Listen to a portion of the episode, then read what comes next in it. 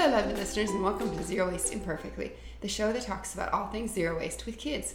I'm your host, Sheila. I'm the owner of Embrace Less Waste and Life Essentials Refillery, a zero waste store in Wesley Chapel, Florida. Our show is short, sweet, and to the point. This morning, there's cats in my office, and they are getting ready to pounce on each other, so we will see how this works out. I want to talk to you about the holiday season. It's coming.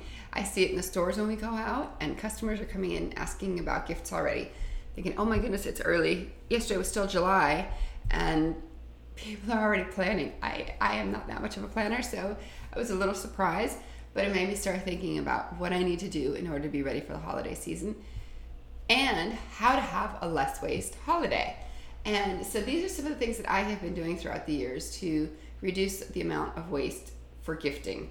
Um, one of the first things I started to do was, well, we live in Florida, so gifts that we would give for kids and uh, for their birthdays, we would wrap in beach towels because they, which family can't use more beach towels?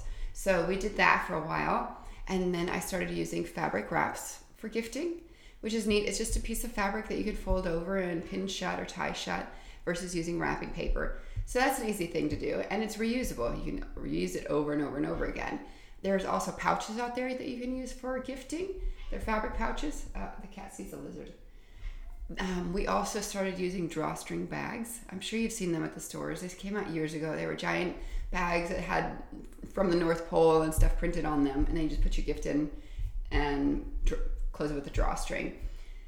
So we try to do that. But then for the actual gifts, this is where it gets a little tricky. If you are giving a gift, let's say a kid, and you go to Walmart or Target and you get your gift there, it comes in so much packaging.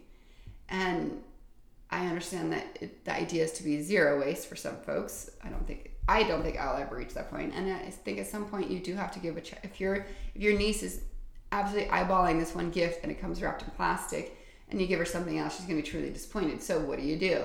That's a personal decision, but I think it's okay to bend the rules a little bit so that you can give the gifts that truly bring joy to people. And that's what life is about, right? To be happy. So sometimes you do have to make a sacrifice somewhere, but you can make sure that you properly dispose of the products that you do have the, the wrapping papers and packaging.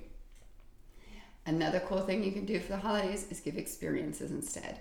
Um, that's what we are leaning towards now because our kids are older. So we try to give gifts that they can that we can do as a family whether it's going to a theme park or a vacation or a day at the beach. Um, there's so many things you can think of. You just have to be a little bit creative on something fun to give that creates new memories versus a, a gift, especially for kids, that they open, they play with for a few minutes, and then it's forgotten, and then ends up donated and yeah, they're $100. So I'd love to know what you have done in the past that was less waste.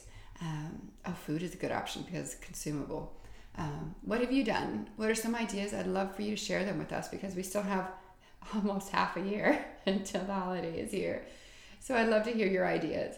You can find me on all platforms at Life Essentials Refillery. Have a great day.